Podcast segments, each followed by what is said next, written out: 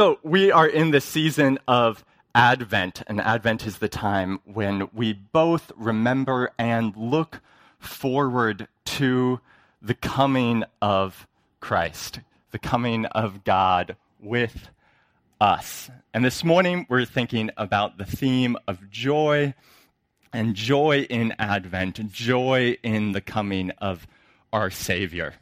I know we just prayed, but I want to pray again to begin.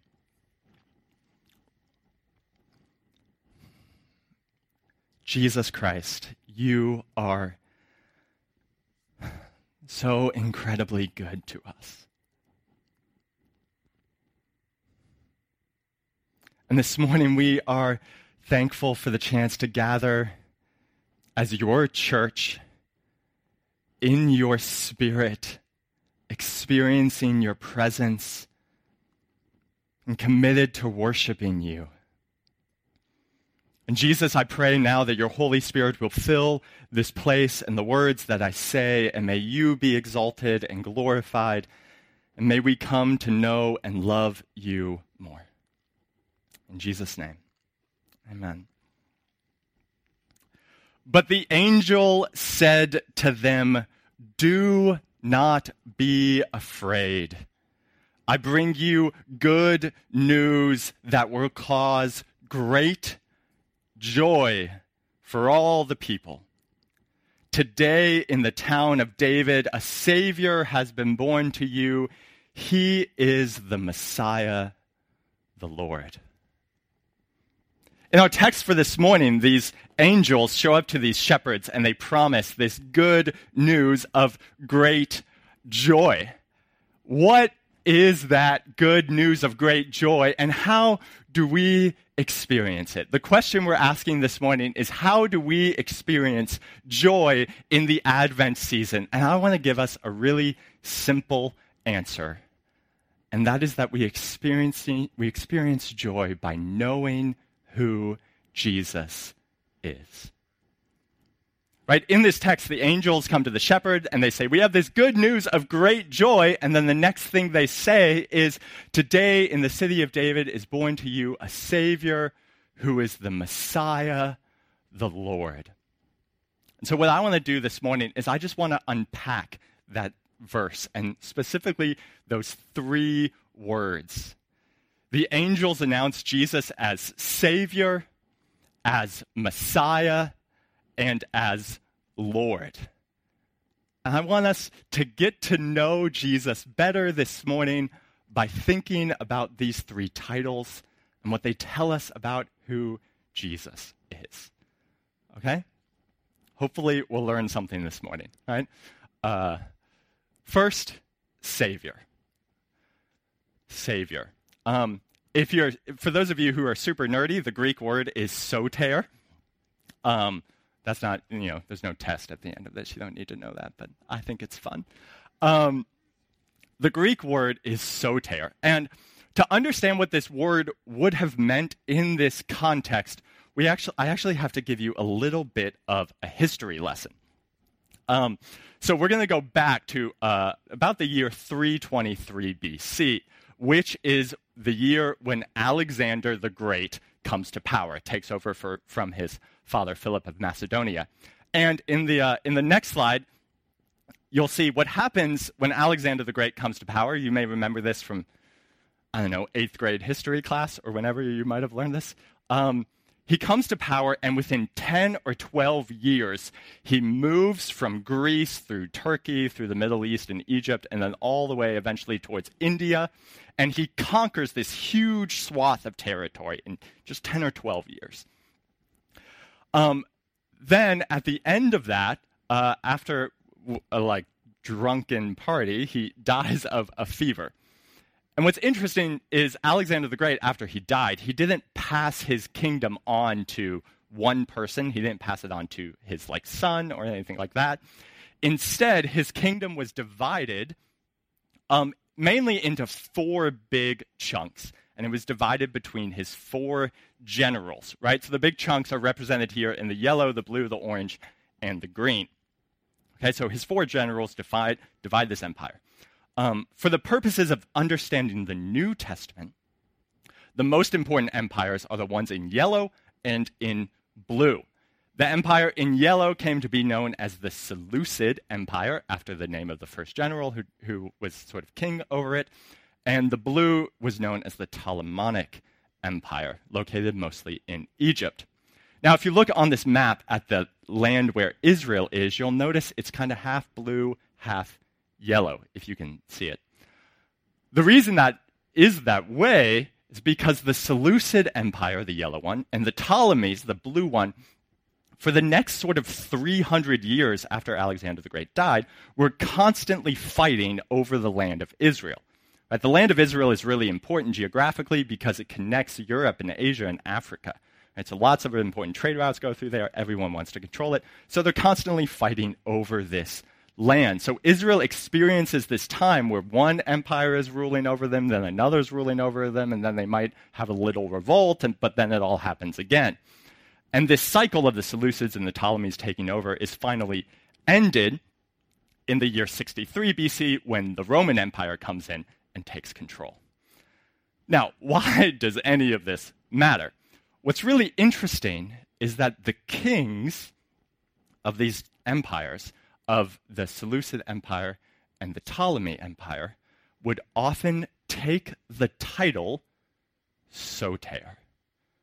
They would be called Savior. So the first king of the Ptolemaic Empire, Ptolemy I, was known as Ptolemy Soter. Ptolemy Savior. And this continued through the, the kings of both of these empires. And this became really embedded in the cultural consciousness of the time. And one of the way that it, ways that it became embedded was through money. So these kings um, would issue right money, and they'd issue coins, which you'll see. Uh, this is a, a, co- a, coin of Demetrius the First. He was uh, an emperor of the Seleucids. That's the, that was the yellow one uh, from 161 to 150 BC. Um, on the left, you see the front side of the coin that has his face, and on the right, you see an image of him sitting on the throne, and um, the words there uh, going from the words go up from the top to the bottom, moving from right to left, it says King Demetrius Soter. Right? King Demetrius Savior. Here's why this matters. When the shepherds were in that field in Bethlehem and they heard an angel say that today in the city of David is born to you a Savior, they didn't think, oh, Jesus is coming to die on a cross to save me from my sins. That's not what that word meant to them. And I, I think that's true. Jesus did that, right? Don't misunderstand me. But they would have thought of people like Ptolemy First, or Demetrius, or one of the Roman Caesars. The Roman Caesars often took the title of Savior. And what they would have been excited for is a Savior from among their own people. One who was better than any of the Seleucids or the Ptolemies or any of the Roman Caesars. They would be excited because a Savior is coming who is better than any political ruler. I think this speaks to us. I think we live in a context where a lot of people put their hopes in politics to save them. Every four years, we go to the polls and vote for a new Savior.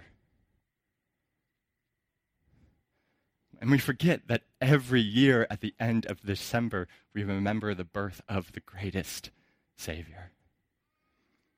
Now, don't misunderstand me. I think Christians need to be involved in politics, and we need to use politics to um, help bring about goodness and justice in the world. But our Savior, who is better than any political ruler, is Jesus. So, the first title that these angels give to Jesus is Savior, a Savior who's better than the Ptolemies or the Seleucids or the Roman Caesars. The second is Messiah. Second title they give him is Messiah. Note about the language here. Some of, if you were reading in your own Bible, uh, your translation might have used the word Christ. Right? The word Christ and Messiah are the same word. Right? Christ comes from the Greek Christos.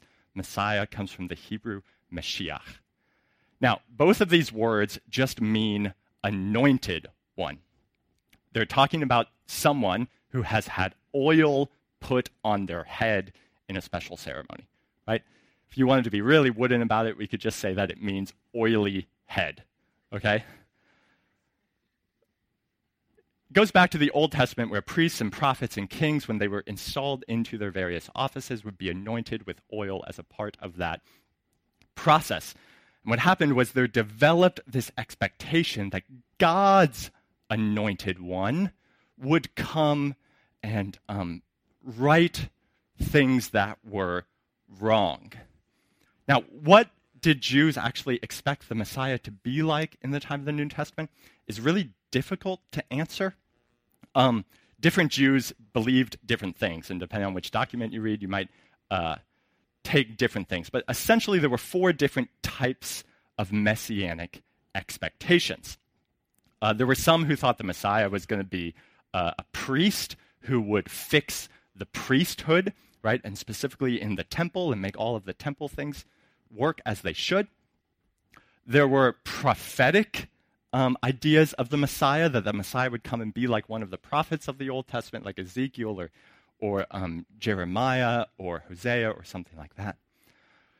There, was, there were expectations for a heavenly Messiah. This is uh, the idea that the Messiah would just sort of descend from heaven and in an instant um, sort of cataclysmically change everything.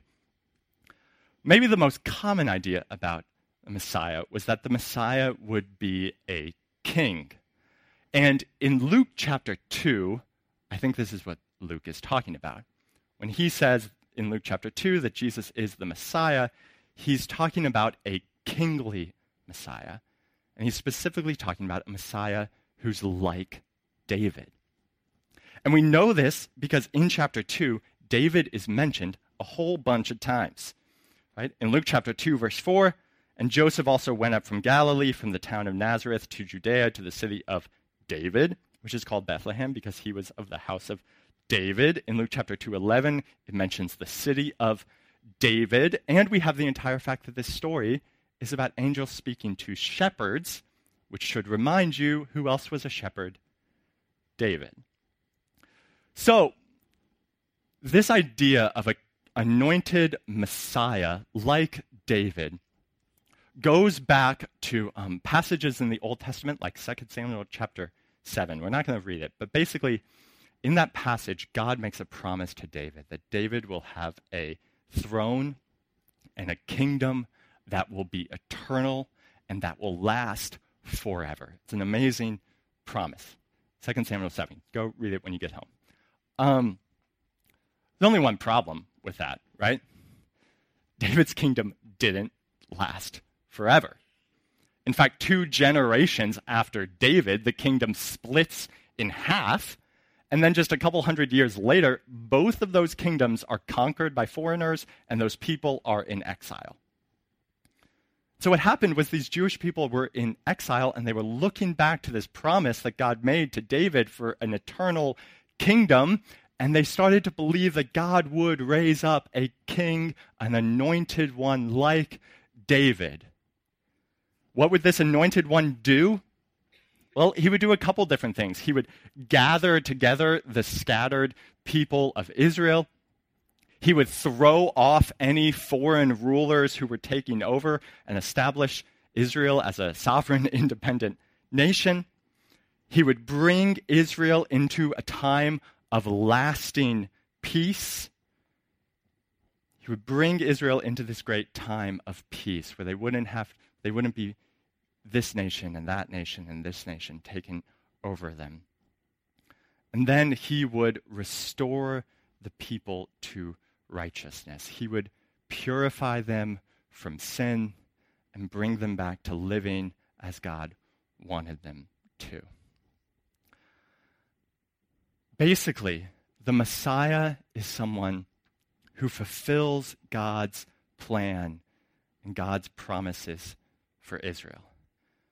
Everything that God has been doing from the beginning of Scripture, the promises he makes to the patriarchs, to Abraham and Isaac and Jacob, and then later to Moses, and then eventually to David, these promises are fulfilled in the Messiah who is Jesus.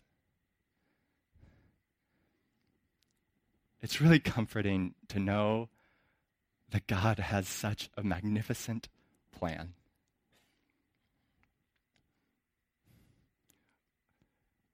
I don't know about you, but there are so many times when life doesn't feel like it has a plan. And some people really love when things are spontaneous, but I don't know about you. I'm a planner, right? I like things to be in order and planned. And we can trust that if God has been working this plan out from the very beginning, and we can see it in Scripture, then we can trust that God has a plan for us as well. So, Jesus is the Savior better than any political ruler. He is the Messiah filling God's plan for Israel. And then lastly, He is the Lord. He is the Lord. For those of you who are nerds like me, the Greek word is kurios. Now, for us to understand what this means, we need to go even further back into the Old Testament to, Gen- to Exodus chapter 3. Exodus chapter 3 is the story of Moses and the burning bush when God calls Moses to rescue Israel from slavery in Egypt. Now, in that chapter, uh, Moses makes a bunch of excuses and he asks God a bunch of questions about, you know, saying that he can't do this. And one of the questions that Moses asks God is he says, God, if I go and I do this thing, the people are going to ask me, um, who sent you? And then what should I say to them? And this is what the text says God said to Moses, I am who I am. This is what you are to say to the Israelites I am has sent me to you. God also said to Moses, Say to the Israelites, The Lord, the God of your fathers, the God of Abraham, the God of Isaac, and the God of Jacob, has sent me to you.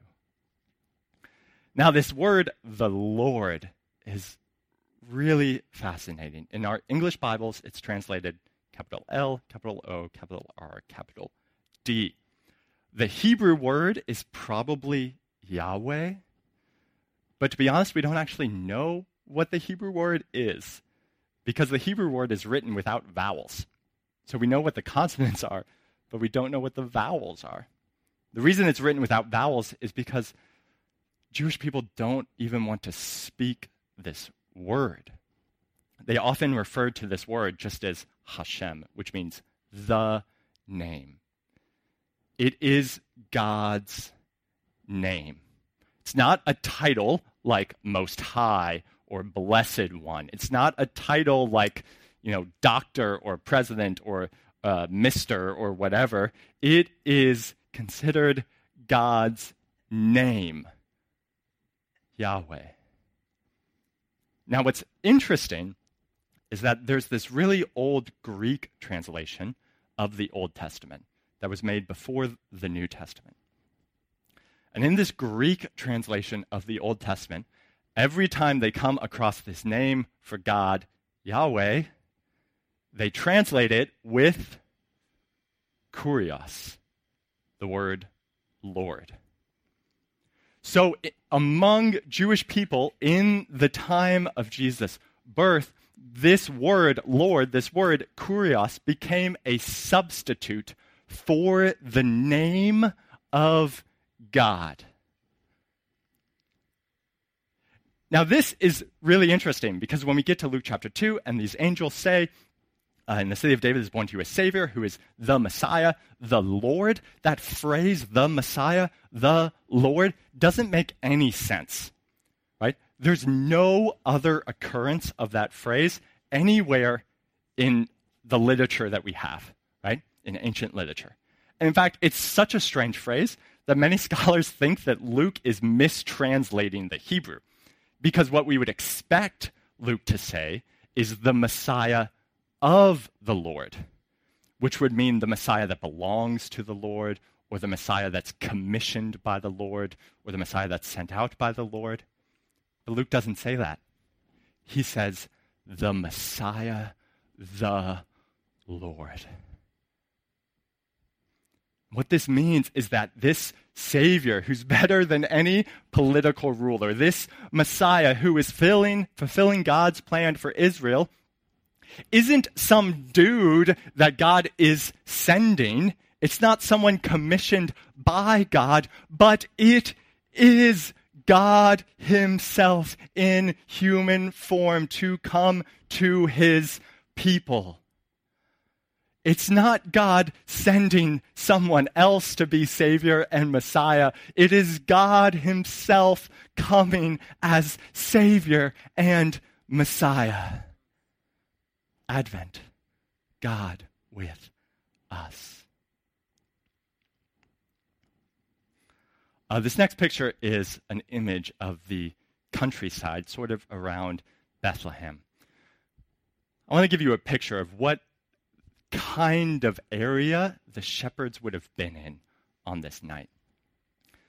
As you can see, it doesn't look like a very easy place to be a shepherd, right? It's kind of rocky, right? It doesn't look like there's a lot of vegetation or stuff for your um, sheep to feed on. But I want you to try to put yourself in the shoes of these shepherds. Imagine yourself on that hill it's the middle of the night. You're surrounded by a bunch of sheep. It smells really bad. You're tired from a super long day. If you were a shepherd in the first century, you're poor, right? You don't have a lot of money. You're living paycheck to paycheck. Your life is characterized by financial instability. You definitely don't have a retirement plan. You're working hard. You're spending your whole day with these sheep, trying to keep these sheep alive. Right? In fact, as in this story, you're pulling an all nighter looking after these sheep. You're working long hours, often away from your family. Sound familiar? Your job as a shepherd is not one that is admired. You are looked down upon you are low class, you're uneducated. Many of the rabbis would say that shepherds are some of the most dishonest and immoral um, people because uh, their flocks would eat other people's grass or other people's crops. So you're poor, you're hardworking, and you're seen as dishonest. You're living in a political situation where your country is constantly being played with as a toy by these larger powers, and you don't feel like your voice is heard, you don't feel like you have any, uh, any influence or anyone cares about you as you are in this somewhat barren place watching your sheep.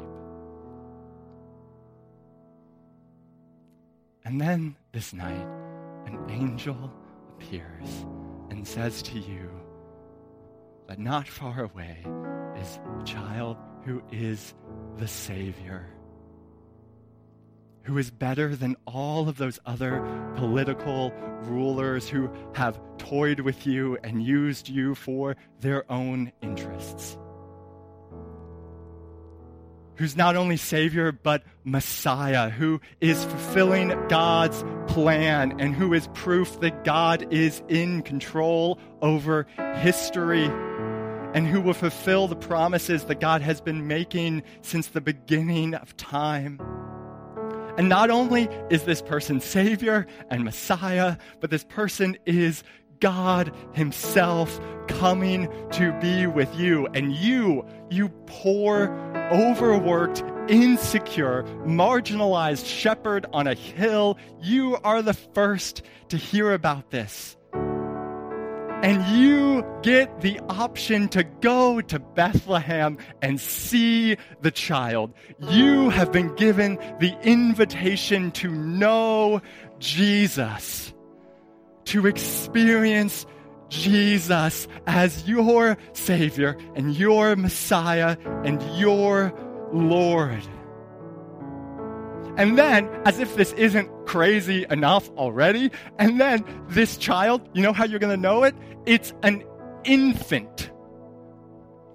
A crying, liquid running out of it all the time, vulnerable, needy infant in a feeding trough for an animal. Go and see the child who is Savior, Messiah, and Lord. Brothers and sisters, our joy in Advent is not in any of the commercialisms of Christmas. It's not in end of the year bonuses. It's not even in friends and family. It is in knowing Jesus Christ, who is our Savior and Messiah and our Lord.